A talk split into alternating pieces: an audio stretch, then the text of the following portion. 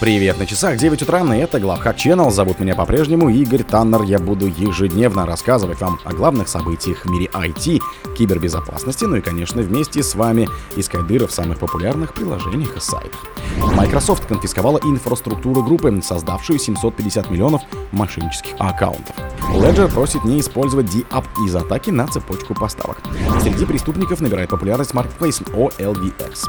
Sony расследует возможную атаку на Insomniac Games. Во Франции арестовали россиянина, якобы связанного с вымогателем Hive. Microsoft патчит 34 уязвимости в своих продуктах. Спонсор подкаста Глаз Бога. Глаз Бога это самый подробный и удобный бот пробива людей, их соцсетей и автомобилей в Телеграме. Microsoft конфисковала инфраструктуру группы, создавшей 750 миллионов мошеннических аккаунтов. Microsoft получила судебное распоряжение, которое разрешает конфискацию инфраструктуры вьетнамской группы Шторм 1152. Эта группировка зарегала около 750 миллионов поддельных учетных записей Microsoft и заработала миллионы долларов, продавая их другим преступникам через сеть сайтов и страниц в социальных сетях. Storm 1152 — крупнейший SaaS-поставщик, занимающий лидирующие позиции по продаже мошеннических учетных записей Outlook. Также группировка предоставляет другие незаконные продукты, включая автоматический сервис для решения капчи, позволяющий входить Microsoft Captcha и массово регистрировать новые учетки. Storm 1152 создает нелегальные сайты и страницы в соцсетях, продавая мошеннические учетные записи Microsoft и инструменты для обхода программ подтверждения личности на известных технологических платформах. Эти услуги сокращают время и усилия, необходимые преступникам для совершения множества преступных и неправомерных действий в интернете, сообщают специалисты Microsoft Digital Crimes Unit. Ledger просит не использовать DApp из атаки на цепочку поставок. Компания Ledger предупреждает пользователей о недопустимости использования Web3 DApp после обнаружения атак на цепочку поставок. Дело в том, что в Ledger DApp Connect Kit был выявлен JavaScript вредонос, который уже похитил у пользователей более 600 тысяч долларов в криптовалюте и NFT. Напомним, что Ledger производит аппаратные кошельки, позволяющие пользователям покупать, управлять и безопасно хранить свои цифровые активы в офлайне. Также компания предлагает библиотеку Ledger DApps Connect Kit, который позволяет Web3 приложениям подключаться к аппаратным кошелькам Ledger. Как сообщает представитель Ledger, библиотека Ledger Connect Kit была скомпрометирована и содержала вредоносный код, поэтому пока следует избегать использования любых DApp'ов. Среди преступников набирает популярность Marketplace OLVX. Исследователи из компании ZeroFox предупреждают о появлении нового маркетплейса для киберпреступников OLVX, который быстро завоевывает клиентов, желающих приобрести инструменты для мошенничества и кибератак. OLVX следует наметившейся в последнее время тенденции, когда маркетплейсы для киберпреступников размещаются не в Даркнете, а в Клирнете, в обычном интернете, что делает их более доступным для широкого круга пользователей и позволяет продвигать сайты с помощью SEO. Исследователи ZeroFox, которые впервые обнаружили OLVX в начале июля 23-го, сообщают, что осенью активность на торговой площадке значительно выросла и отмечается как увеличение продавцов, так и покупателей.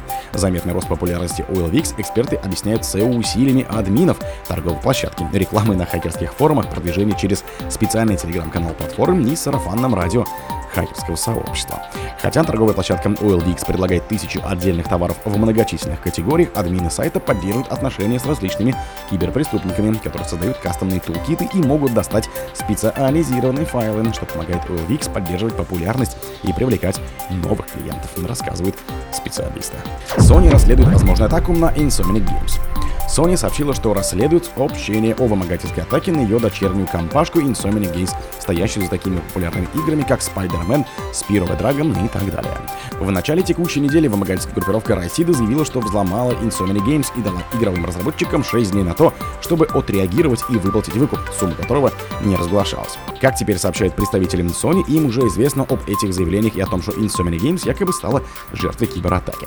В настоящее время мы расследуем эту ситуевину, заявили компания. У нас нет оснований полагать, что атаке подверглись какие-либо другие подразделения Sony. Напомню, что группировка Райсидом появилась в конце мая 23 и уже успела совершить ряд крупных атак на госучреждения в Португалии, Доминиканской Республике, Кувейте, Чили и на Карибском острове Мартиника.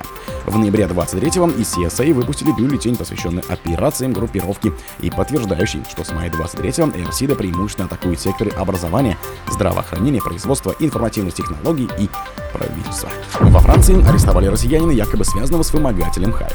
Французские правоохранители сообщили об аресте 40-летнего гражданина России, который предположительно был связан с вымогательской группировки Хайп и помогал хакерам отмывать полученные от жертв выкупы.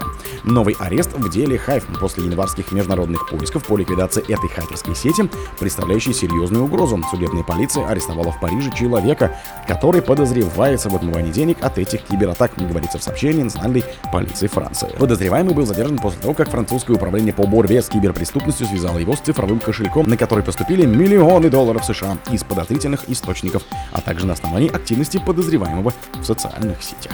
Microsoft патчит 34 уязвимости в своих продуктах.